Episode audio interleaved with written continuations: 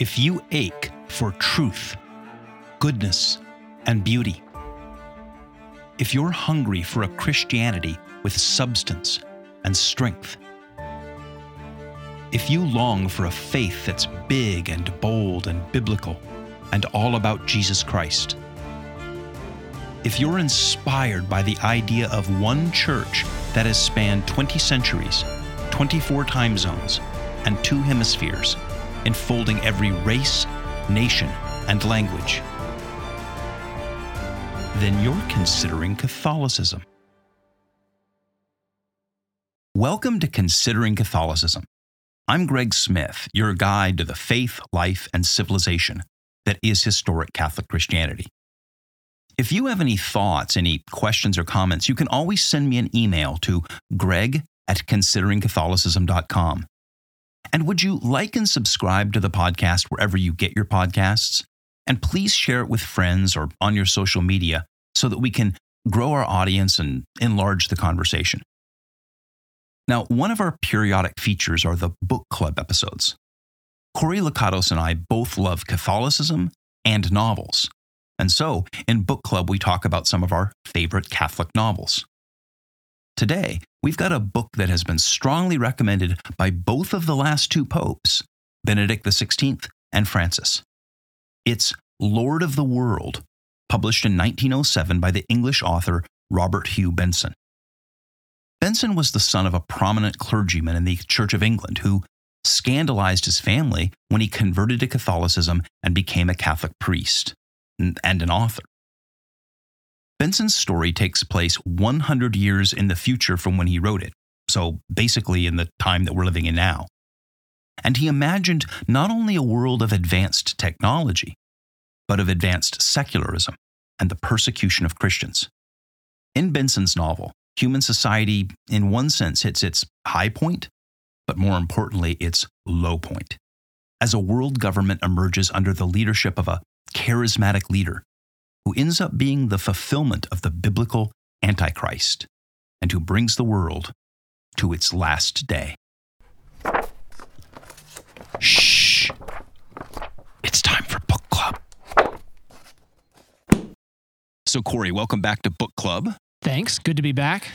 Now, Corey, the listeners are, are subject to our whims and tastes. Indeed. And uh, because it's our book club and not theirs. uh, and so in terms of what, what books we choose, and uh, we both uh, are fans of the genre of science fiction. Indeed. And, you know, science fiction comes in a lot of different flavors. Uh, there's hard science fiction, which, you know, I grew up reading and loving, you know, the where the focus is really on the science. And, and trying to make it more realistically scientific. Yeah. yeah, it's it's it's exploring the science of it all. And But aside from that, there's a, another kind of, we may call it a softer science fiction, where it allows an author to a sort of build a world in which they can tell a story sort of unconstrained by uh, reality right. and facts. Yeah, the right? facts of, of today or yesterday, um, sometimes called speculative fiction, because it's it's basically just pitching the story out into the future where you can build around it a setting that allows you to tell the story that you couldn't tell with today's reality. Or historical fiction or right. whatever. Right. And and so a lot of fun science fiction or good science fiction is is that sort of thing where the author is able to sort of construct a little bit of an alternative future where they can focus on a story mm. and see where that plot goes. And so what's interesting is that there's actually quite a bit of uh, science fiction that's Catholic. Mm-hmm. Uh, many mm-hmm. Catholic authors. And because we love science fiction, we're Catholics, and this is a Catholic book club, uh, we're going to talk about some Catholic science fiction. Absolutely. I'm looking forward to it. So today we're going to talk about Lord of the World, uh, mm-hmm. but uh, we have some other books that will be coming up soon in the book club. You want to talk about some of those? Yeah. So one of my favorites, A Canticle for Leibowitz, we're going to do soon. Um, we also have been reading uh, a Michael D O'Brien novel, um, a contemporary author, um, his foray into science fiction, A Voyage to Alpha Centauri. Um, and then we are hoping to cover some other books that weren't written by Catholics, but on our spectrum that we talked about in the intro episode certainly have Catholic themes and are, and are relevant. Um, so that would include Mary Shelley's Frankenstein, Um, that would include uh, C S Lewis's uh, Space Trilogy, books like that. So there's there's a lot of places we can go, and I'm hoping um, as we continue with book club, we can find some some more as well. Yeah, absolutely. So today it's Lord of the World by mm-hmm. Robert Hugh Benson, and it is a work of that sort of science fiction. Mm-hmm. In in which, and I think it, this, it's a good example of the softer version of science fiction, because it really is just sort of an alternative vision of the future. He's looking a, a hundred years or so into the future, mm-hmm. book written in nineteen oh seven, and he's looking, you know, into, well, would have been today, right? Sort of predicting a century out. And the science part is pretty soft. I mean, yeah, he's not focusing on it. Like, he projects some new technologies that they didn't have in nineteen oh seven, which, you know, some of it's interesting, some of it's kind of kind of silly. But they have they yeah. have sort of what he imagines airplanes will be like, mm-hmm. and what he imagines like telephones might be like, and some but of those not, things. But it's not it's not really important to the plot, except in a, in a few instances. Right, right. So. Uh, but it is a work that projects from things that Benson was seeing in his day. Mm-hmm. And if you almost think of where you've got a, a graph where you have a, a data trend, and then you just project that trend right. out into the future, uh, he was just projecting out things that he was seeing in around the turn of the twentieth century and imagining what they might be like around the turn of the twenty-first century today. Right. And that's mostly political and religious trends. Yeah. And cultural and yep. whatnot. So with that being said, why don't you give a synopsis to the book? And by the way, again, at book club, there's going to be spoilers, because we're, yes. we're not doing book reviews. We're discussing a book. So, but knowing where this thing is going is not going to change whether uh, this is worth reading. So absolutely. Go ahead. All right. Um, so the novel opens with um, essentially a, a world building section, or something that allows you to get the context of, of where we are in this imagined history. So you have um, two priests who are interviewing um, this aging, dying man who used to be in Parliament. Uh, this is all taking place in England. Um, and they're basically getting the summary of how did we get here from the last hundred years.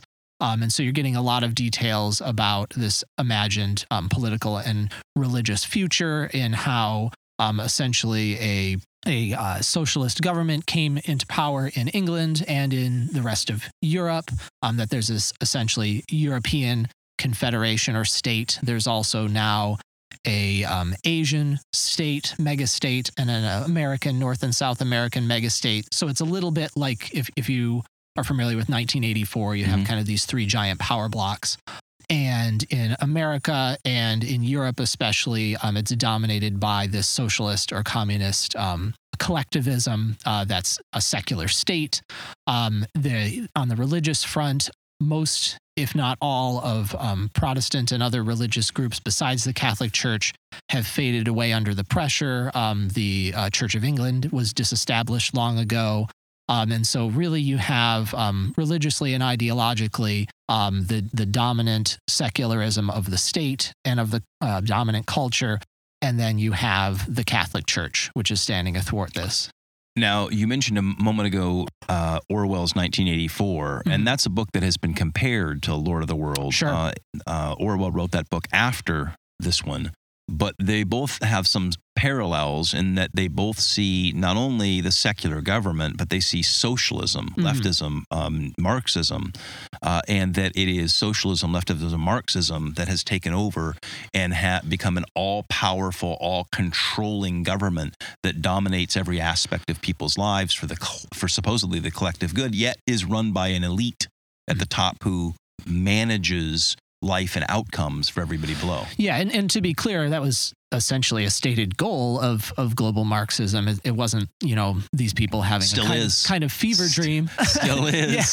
yeah. um, and, and of course, Orwell, being several decades down the road, had some more context. He was after the Bolshevik Revolution in Russia, um, whereas uh, Benson is before it, but you're already seeing Um, things happening along those lines that Benson would would have experienced. Now, the interesting thing is that the premise of this book is that that global socialism, mm-hmm.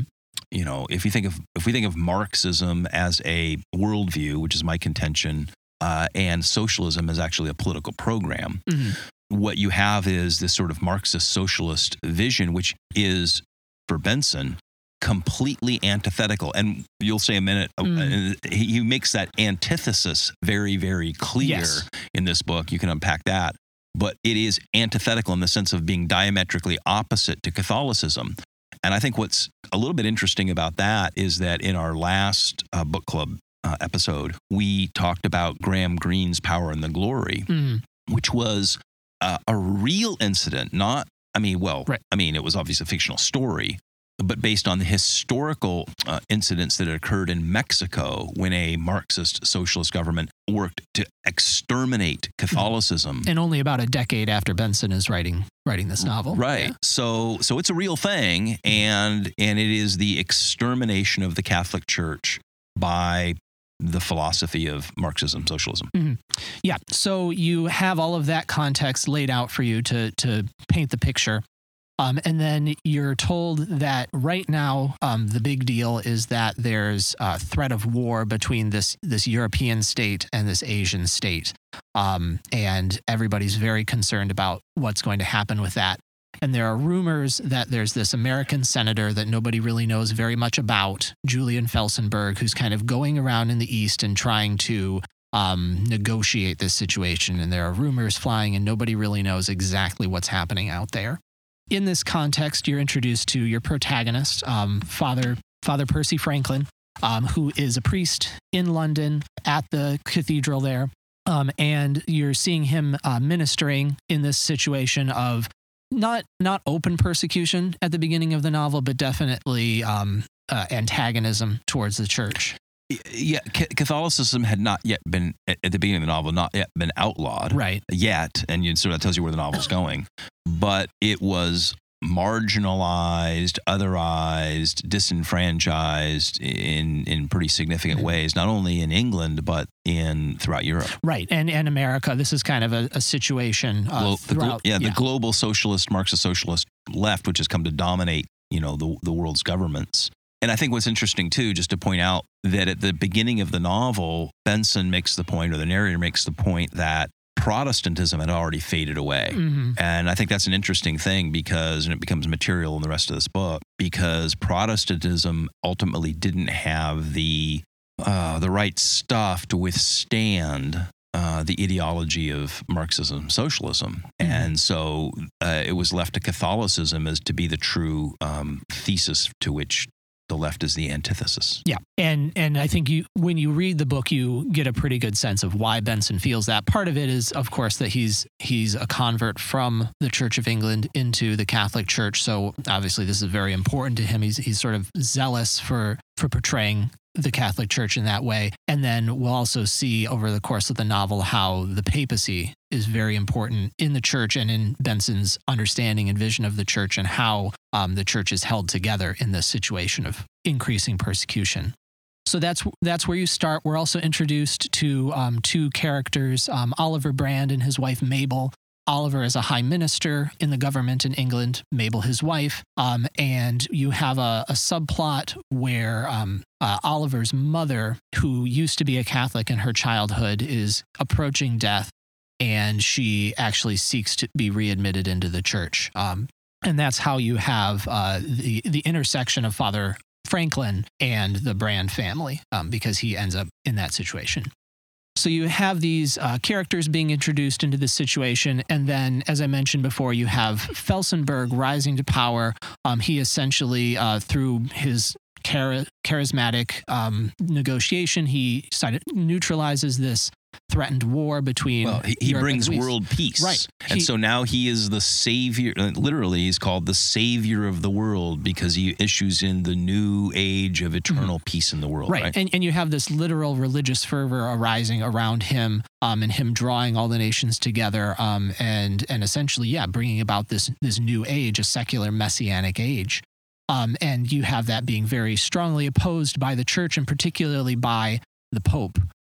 So at the time of this book, it's interesting, Rome has become like the last citadel, like the, the yeah. last fortress. Well, it's funny because Rome and Ireland. Right, Rome and I know, Rome and, yeah. I, and Rome and Ireland are the last citadels, but Rome has mm-hmm. is, is really become this sort of citadel of of Catholicism and Christianity in the world. Let me talk about a little bit. Yeah, so so the Pope is is ruling Rome as a kind of independent city-state. Christians, um, Catholics from all over the world have come there. Um, it's it's uh, the the center and capital. There are, of course, Catholics all throughout the world as well, um, but it's kind of the city on a hill. And we have also introduced in early in the novel this striking uh, similarity between Felsenburgh and our protagonist. But, yeah, they just say but, physically. Yeah, they they look identical. People are very confused. It's like, wait, I, I just saw him and you look exactly like he does. And so through the through the course of the events of the novel, um, Franklin ends up in Rome in his role of, of basically being a, a go-between or bringing news um, of what's happening in the church in England to the Vatican, to, to the Pope.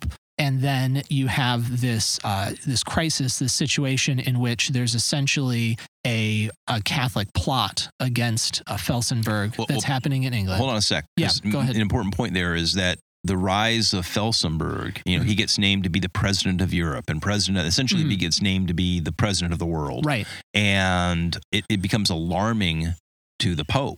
Mm-hmm. Um, the Pope, and now again, the backdrop of all of this is that they're looking at biblical prophecy. Mm-hmm. And the biblical prophecy is the prophecy of the rise of the Antichrist, mm-hmm. that eventually there'll be one who will bewitch the nations, who will pose as the man of peace and savior of the world and Lord of the world, but he's not Christ, he's the Antichrist. Mm-hmm. And the Pope in Rome is seeing the rise of Felsenburgh, who's consolidating power and, and launching a new religion. Right. You can say this, something about this that. This humanistic religion that he's and, launching. And it really is a literal religion. We talk about that for a second. Yeah. And, and as the Pope sees this rising, he he reads the signs of the times and understands mm-hmm. who who Felsenburgh is, that he is the final manifestation of Antichrist, the biblical Antichrist. Say a little bit about this religion that Felsenburgh institutes. Yeah, so it, it is meant to be based, well, it, it is in the in the context of the novel based on Masonic rites. Um, little background, especially in the early twentieth century, um, the Masons are, are very opposed to the Catholic Church, and there's um, repeated statements in, in real life of the Church saying that Masonic ideology and practice is antithetical to the Church. You can't be a Mason and you can't be a Catholic. Yeah, and I think that's hard for readers today because Masonry qua Masonry mm-hmm. um, isn't as prominent or visible. Well, and in the, America, it's it's often looked less threatening. Right, but the principles or the ideology of, of Freemasonry is the dominant, I would say, the dominant ideology of the the left, even in the United States. So why don't you talk a little bit about it? It's, it's, human, it's, it's humanism uh, writ large. Right, yeah. So so what you end up with is this this religious worship that's centered around the worship of humanity in, in a few different guises. Uh, mo- mother, pan- pantheism. Right, and the universe. Yeah, so uh, in the in the guises of motherhood and fatherhood, of, of these different kinds of natural things, um, it, it's a, a worship of collective humanity, um, that, that each individual person is is sort of a cell in this in this giant body that is being worshipped in Felsenburgh. Which the is, universe has given birth to, right. And that we worship the processes of the universe, we worship this, and none of us, as you say, is important because all of mm-hmm. us, all, all that matters is the collective. And then you can, Felsenburgh. Yeah, yeah, and Felsenburgh is seen as sort of the the manifestation, the ultimate um, manifestation of the universe, of humanity. He's the, um, he's the sort of uh, the apex of, of human evolution. Right, he's a messiah in this in this religion that they've constructed. So he sets us up, and they begin to require that everyone adopt the new religion. Talk about that. Right, yeah, they, they make uh, these... Uh, quarterly worship services mandatory, um, and they, they take over churches mm-hmm. and they erect new symbols in the churches, uh, new ceremonies in which this sort of collective pantheism is, and, and citizens are required to attend. Right. At, legally. At, at first, at pain of imprisonment.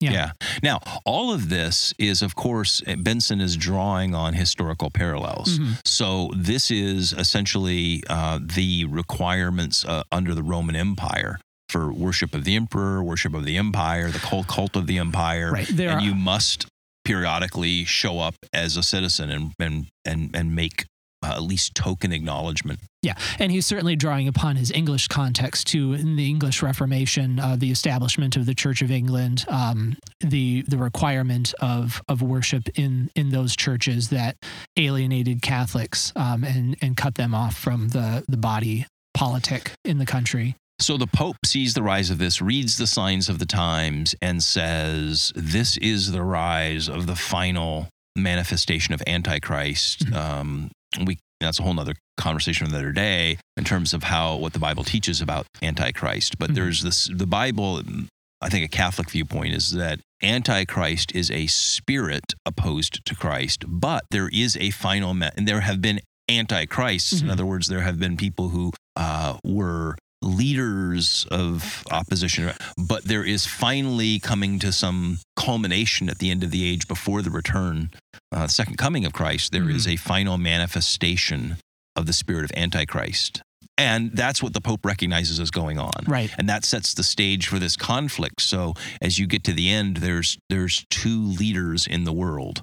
There is the Antichrist, leader of this global socialist, humanitarian, pantheistic Marxist religion, mm-hmm. and there's the Pope in Rome. Right. Um, and and so in that context, in the context of this this new worship having been established um, under Felsenburgh's leadership, you have the Pope urging Catholics throughout the world to keep the faith, um, to not seek actively martyrdom, but to, you know, take it if it if it does come to them, um, to to weather persecution with faithfulness. Well, and he launches a new religious order. Right. Um, and, and he urges people to join this new order of Christ crucified that you can join. Uh, it's, it's not limited to religious or priests. Lay people join the order. Um, it, it's a way of um, sort of uh, being willing to stand yeah. up and be martyred. Exactly. To stand up for your faith in whatever context you find, and to take the vow that when put to the test, that you will stand up for Christ and accept martyrdom, and and also uh, obedience uh, to to the Pope and to, to doing what is necessary, um, and to the bishops um, throughout the world. And so the Pope is urging people to do that. He's certainly not urging them uh, to to fight back or to to commit violence.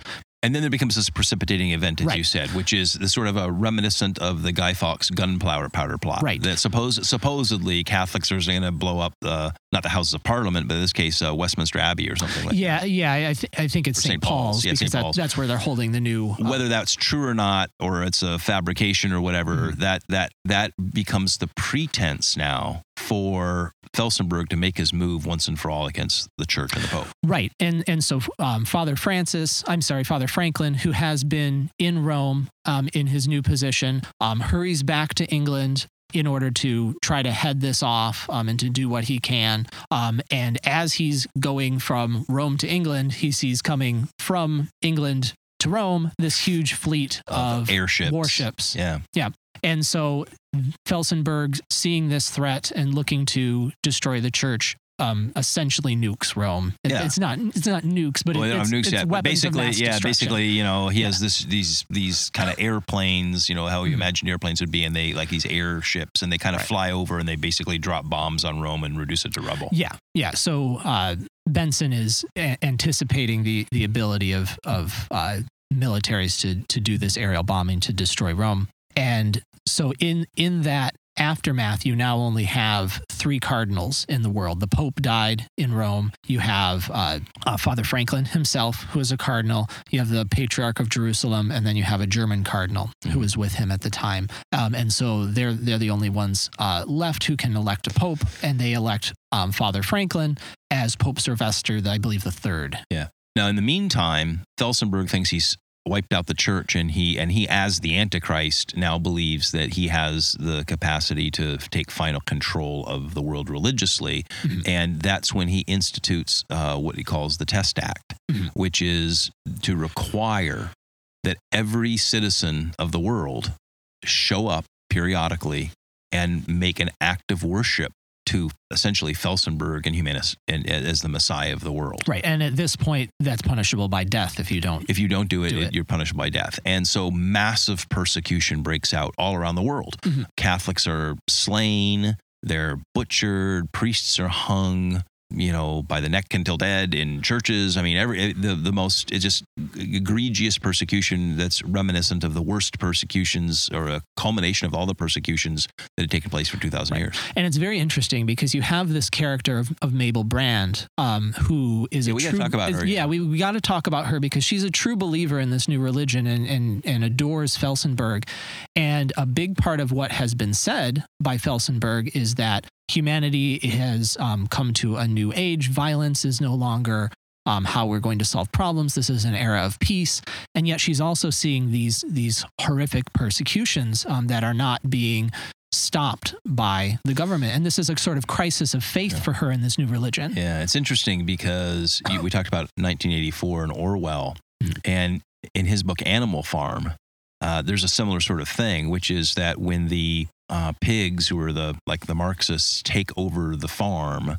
Uh, they promise peace and freedom from labor, but then the burden becomes even worse mm-hmm. on the other animals. And the pigs begin to point out that not all, all animals are equal, but some are more equal than others. And in the end, you find that the the promises of peace and equality and harmony, which again, this leftist humanitarian um, religion, that's their their selling point.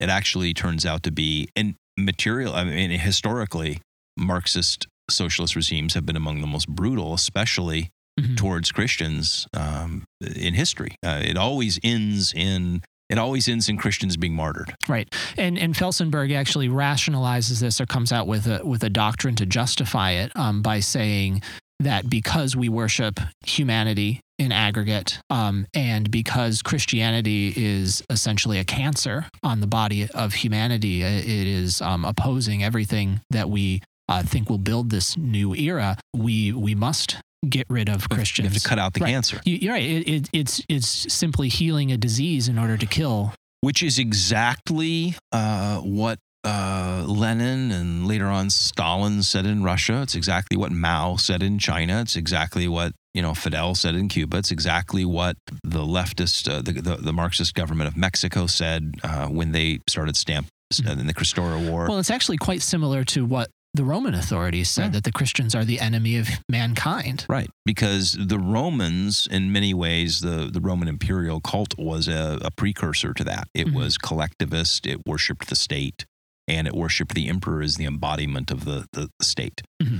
So in any case, now it's really kind of come to this last battle. And Christians, Catholics in particular, are told by the Pope, the new Pope Sylvester, to stand at the time of, of testing. Mm-hmm. And that means that when, just as Jesus says, there will become persecutions. And when it's your time to decide uh, whether to manifest your belief in Christ and accept, you know, the good death of martyrdom, uh, the Christian should stand, but not all do. Now, uh, Pope Sylvester is on the run. Why don't you right. talk about that? Yeah. So he he's now underground. Um, it's actually not known to Felsenburgh and to the government at first that there is a pope. They think that they have right. killed all of the cardinals and there is now no head of the church. And so he ends up taking up his abode in Nazareth. Yeah. The, okay. So this is interesting yeah. because Benson, in, in the last part of the novel, draws on all of this biblical imagery. Mm-hmm. Um, so Nazareth, if people are unfamiliar with the geography of Israel, the, the the place where Jesus grew up, but as the crow flies or whatever,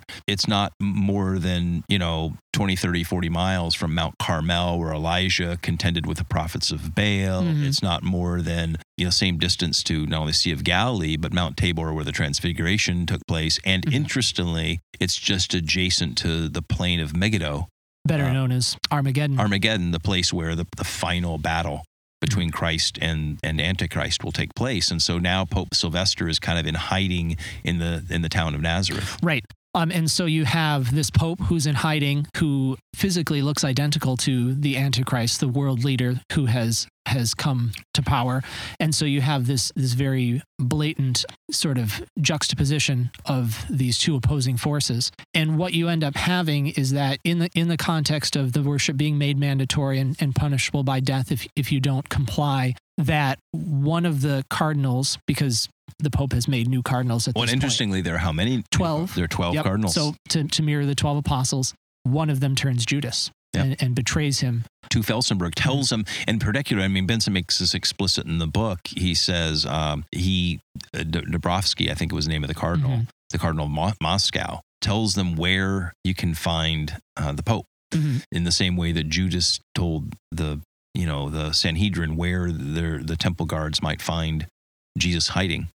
So he betrays that, and then Felsenburgh decides to cut out this cancer once and right. for all. Go in for the, the final kill. Um, and and so he organizes, again, a, a fleet of warships to go and, and bomb out of existence the and Pope. It's, and it's interesting because, again, tying into those prophecies of Armageddon, Felsenburgh requires every nation in the world right. to send a, an airship representative so that all the nations, and he will uh, lead the, the force yeah, personally standing on the, the front of the, the, the first airship. And so the Antichrist is coming in the air over the plain of Armageddon with all of the forces of the world arrayed around him. And then... And, and so uh, the Pope receives word of this. He knows that it is coming. And what he decides to do is to stay put, to celebrate Mass, and then to hold a Eucharistic procession as the as the warships are coming in. Um, and then and so they're processing with him holding the Eucharist in the and, monstrance. Oh, and, and this is cool too, right? So as it nears this final day, there's earthquakes all around the world. Sure, yeah, and, and, and unnatural heat. And unnatural weather, and the sky gets dark. Mm-hmm. Um, so all of these prophecies about the last day and the coming of Christ and the Battle of Armageddon are all coming true. Mm-hmm. And of course, uh, Pope Sylvester, Percy Franklin, the protagonist novel, recognizes at this point that what he's living through now is is the last battle. Mm-hmm. And and so you have the warships coming in, uh, this Eucharistic procession happening because the, the Pope realizes what is happening and that this is the end. And then you you end with, with oh, hold a line. On, on. Do, yeah, we want to, do we want to tell people how it ends? Do we? Uh, I don't know. Uh, well, you said well, spoilers are okay, fair game. All right. Well, so we also the, should probably go back at some point and talk about the end of the Mabel Brand. Yeah, we'll, we'll, we'll go back to that. But but basically, what I think is interesting, because as I was getting, you know, the first time I read this book, as I was getting to the last couple of pages, I was like, wow, you know, because I know what the Bible f- foretells about that battle, mm-hmm. right? Which is what Scripture foretells about that battle is that the forces of Antichrist are arrayed there. Uh, it's it's the end of the world, and then Christ returns, mm. and uh, and this time he's no longer the meek uh, Jesus. He is the the rider on a horse that is, you know, a white rider on a horse that is faithful and true, who comes in and and brings this age to an end. Mm-hmm. So, you know, I was like, well, what's going to happen here? And I'll let you, uh, yeah, I'll let you tell it in, you know, put your, put your fingers in your ears if you don't want to, or hit mute if you don't yeah. want to hear how it ends. Well, well, in short, he doesn't try to portray Christ's return. Um, he, he simply uses a line in Latin that essentially um, translates to, and then past the world in all its glory. Yeah. And so basically Felsenburgh and the, the Antichrist comes over and drops, you know, basically bombs on the last Pope and the last of the church, who are, as you say, are adoring the Eucharist. And as the bombs fell, it says, then the world came to an end. Mm-hmm. And and we're not told, you know, exactly what form that takes, but we are to believe that that Christ does return. So what's interesting about this book, I mean, so many things that are interesting about this book, um, Uh, but one of them is that we started this episode by saying that it was science fiction. Mm-hmm. And it is only in the sense that it's a projection to the future. And he does imagine some things like they'll have airplanes and telephones. Yeah. But really what it's about is it's a is it's a, a telling of the coming of the Antichrist in the last days. Mm-hmm. Trying to imagine what that could look like. What that would actually look like. And he foretells, you know, reading in nineteen oh seven that by around, oh, so now the Antichrist is here. Mm-hmm. Which, of course, um, that it hasn't happened that way. I'm sure he didn't expect it to happen exactly that way. But but the more important thing is to to imagine how it might and how we could respond. What would the coming of the Antichrist look like? What mm-hmm. would it mean for the church? What would it mean for ordinary Christians, ordinary Catholics? Uh, let's go back to that Mabel character. Yeah. So she's the wife of uh, one of the one of the uh, central characters in the book is, as you say, a, a, an English politician named Oliver Brand, who becomes, in a sense, co-opted into serving the Antichrist. Mm-hmm. And th- that's willingly, a whole, but, yeah, willingly. Yeah. But you know, I, I, that's that's a whole interesting thing there about how one becomes co-opted, and there's other characters mm-hmm. that do as well. But he has this wife who kind of goes along to a point, and then she becomes, as you said, disgusted And one of the central plot points in the book earlier on, and I think this shows sort of the antithesis of their humanistic collectivist religion versus Catholicism, mm-hmm. because they're really into abortion, uh, euthanasia, and we assume abortion, because any human life that's inconvenient should, for the good of every, for, for the good of the whole, mm-hmm. be extinguished. Right. You have a scene very early on where there's a, an accident with one of the flying ships, um, and what you see instead of medics coming out to to care for the injured is you have the the euthanasia practitioners squad. Who, yeah, there's yeah. like this euthanasia squad, and yeah, like you say, when when there's an accident on the roadside or whatever, mm-hmm. it isn't doctors coming to save people; it's coming basically triage and go, let's put them down. And and there's also a law in which anyone who wants, um, after a, a short waiting period of, I, I believe, a week, um, can have voluntary euthanasia. They actually have euthanasia. Any, cent- they have euthanasia yeah. centers everywhere, mm-hmm. so you don't have nursing homes where old people go. You just have euthanasia centers. And mm-hmm. when, you know, your time has come or you're tired of living or, you know, the burdens of life are too much or whatever, you just go to the euthanasia center and they, they let you put yourself down. Right. And now, see, that's where a lot of this stuff is not as crazy and far-fetched. I mean, Benson saw the direction that uh, the, and, and, you know, this is, I think, really important. You know, when we talk about thesis and antithesis, Catholicism versus the, and, and that in some sense, Marxism, socialism becomes an antithesis to it, this sort of humanistic religion, the, the notion that one of the notions of Catholicism, of course, is the preciousness of human life uh, and the imago Dei mm-hmm. in, in human life. And of course, that's utterly and completely and un, unreconcilably opposed to a collectivist humanistic definition of life. Right. So, so Mabel decides she can't take it anymore, and she goes and checks herself into a euthanasia center. And why don't you tell that, that story, because it's pretty interesting. Yeah, it is very interesting because she really is a true believer. Um, she's she's very disturbed by the violence um, that has has come about against the Christians, but she can't really bring herself to disbelieve in the new religion. She she doesn't convert to become a Catholic. Um, it's it's just that she can't handle it, um, and she's disillusioned, and and she feels that she is not really an asset to this this humanity um, anymore, and and her emotional pain is such that she wants to um, to simply end it, and and doesn't see any, any reason any, why not. Well, and sees no moral reason why right. not. When a when a human life is no longer useful to the collective, it's it's just removed, like mm-hmm. sloughing off dead skin cells or cutting out a you know your appendix when it's no longer useful. Right, and that it's actually of benefit to the to the rest of the body of humanity. And so she goes to this center. She undergoes her waiting period. Um, she doesn't have any any uh, you know doubts. She doesn't rethink or get cold feet. And then there's this very interesting scene in which she actually does. do it. And they give, they basically give you a gas mask and you put it on and you push, push the, the button and, mm-hmm. and take your own life. Right. And, and you have this very, very interesting kind of ambiguous, um, death scene for her in which she's, she's fading out and she sees something and kind of goes, oh, and yeah, as she, as she, as she slips out of consciousness, he describes her inner thoughts or, you know, experience. And it really hints because at the end she goes, wait a minute. Uh, oh, it's what I never thought. Oh, ah. And then it kind of ends like that. And it's ambiguous. What was she seeing? Was she seeing hell or heaven? I mean, she sees the after the beginning of the afterlife. And this was controversial in Benson's book. And mm. I read that he answered a lot of letters from readers over the years as a Catholic priest about was what it is that, that Mabel saw.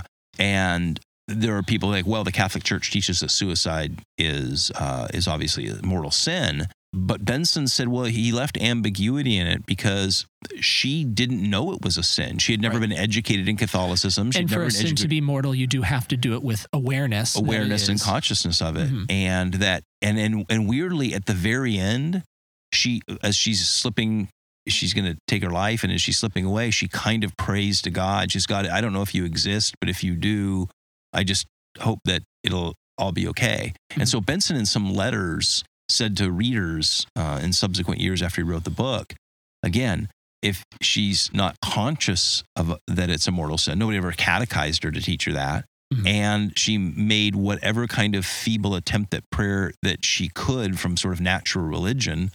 And he doesn't say that she's in heaven, but he doesn't say that she's in hell. Right. He leaves he, it up to the judgment right. of God. Right. And, and it's interesting. It, it's kind of a... Uh, an instance of what the church calls invincible ignorance, perhaps, right. is that based on her, what she's been taught and, and her society and her culture, um, she, she doesn't really have the ability to explicitly convert. Yeah, but I th- yeah, absolutely. And I, I think another thing about the Mabel story arc that's mm-hmm. interesting is, on the one hand, she is an example of despair mm-hmm. and that, again, I know I'm leaning pretty hard on the Marxism, socialism, and humanitarianism thing, but that that's what the book is about, you know. So I'm, I mean, I'm just basically, I think, in the context of the book, that's that's what Benson sees as the threat. It's antithetical to to Catholicism, and that that ideology, that combination of political, religious ideology, that worldview, ultimately leads ultimately leads to nothing but despair. So I think mm-hmm. that's one thing interesting, you know, about the Mabel character, and the yeah. other one is this notion of natural religion, that you get into this whole thing of, well, what happens when someone has never heard the gospel? What happens when someone has never been uh, taught morality? Or it's been so misrepresented to them. Yeah, yeah, and so if they reach out, you know, in some desperate sense to the God that they can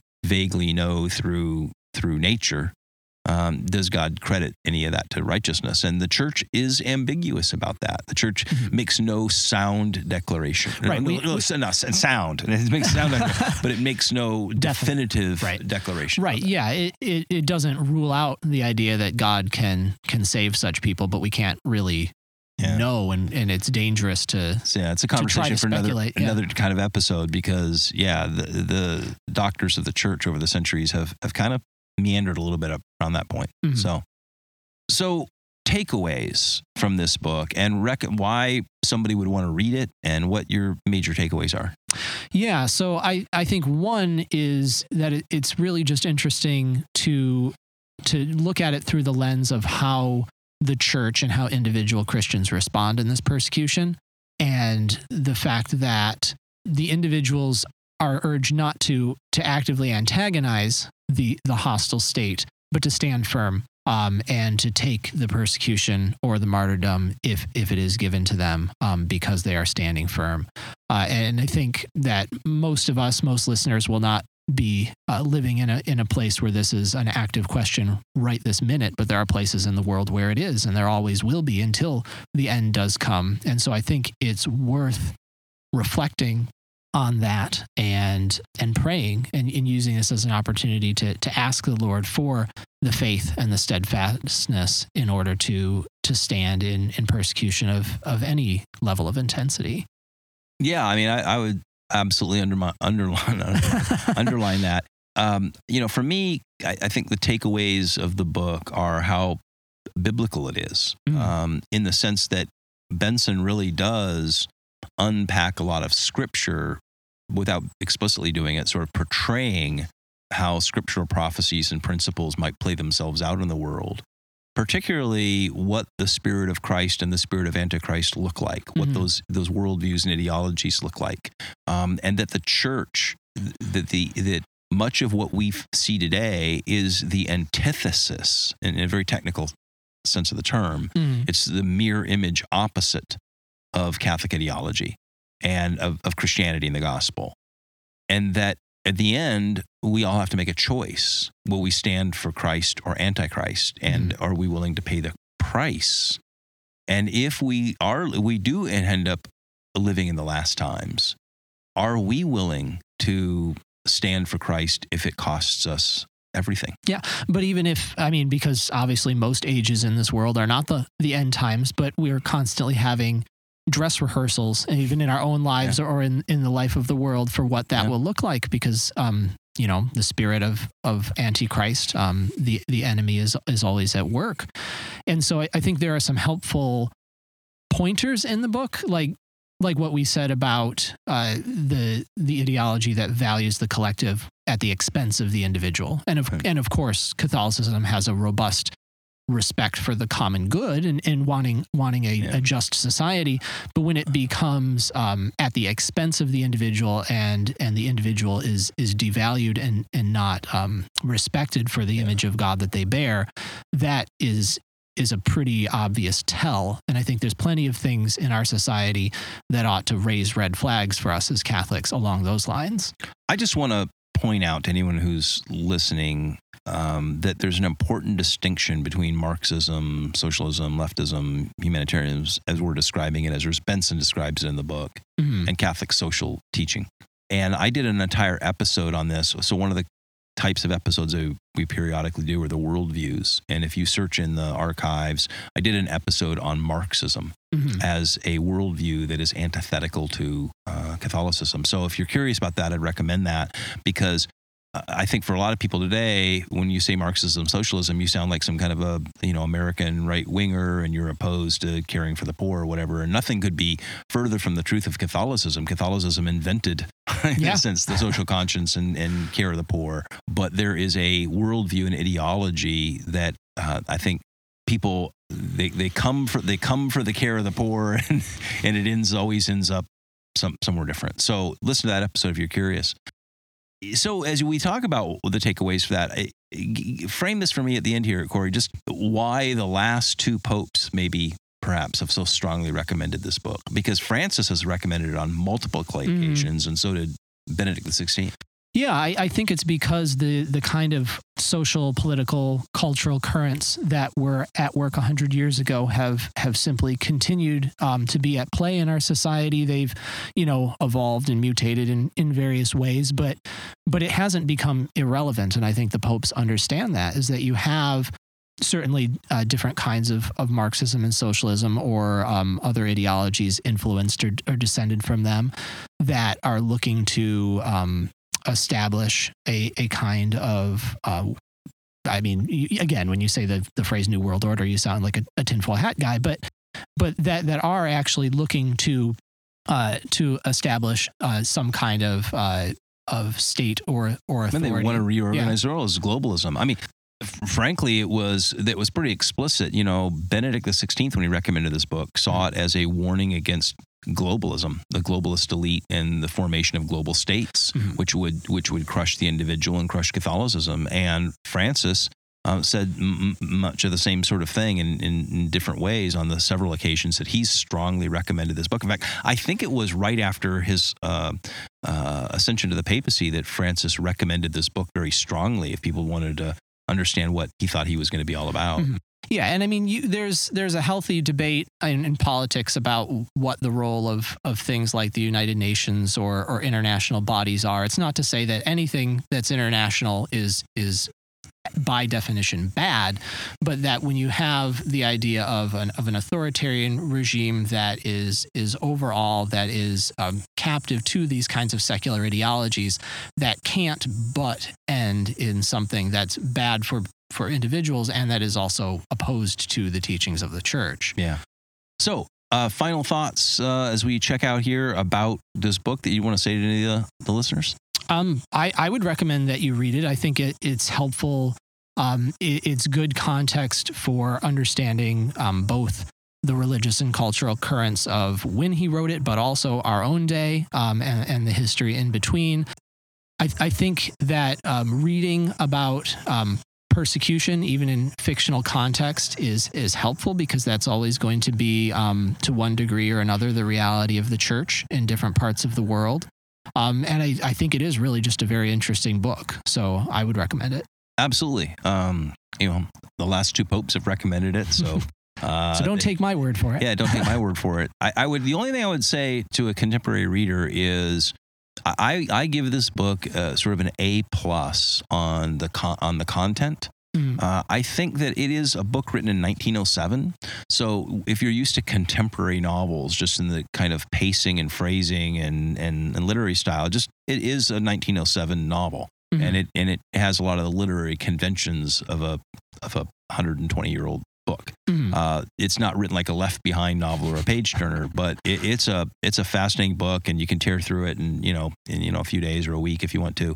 Uh, couldn't recommend it more strongly. So we'll the next time we'll come back, and I think I think uh, we'll be doing some more of this sort of Catholic science fiction and some upcoming ones with Michael O'Brien's Voyage to Alpha Centauri and. Uh, And uh, Canticle for Leibowitz by Miller, right? Yes, Walter Miller Junior Yeah. And some other things that may be on the horizon as well. So thanks, Corey. Yep, very good. Thank okay. you. Take care. Bye-bye. Bye.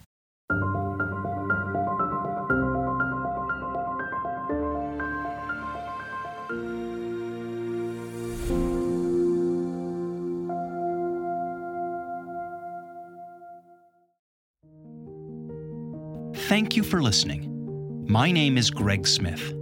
And if you've enjoyed this podcast, would you please hit the like and subscribe buttons wherever you get your podcasts?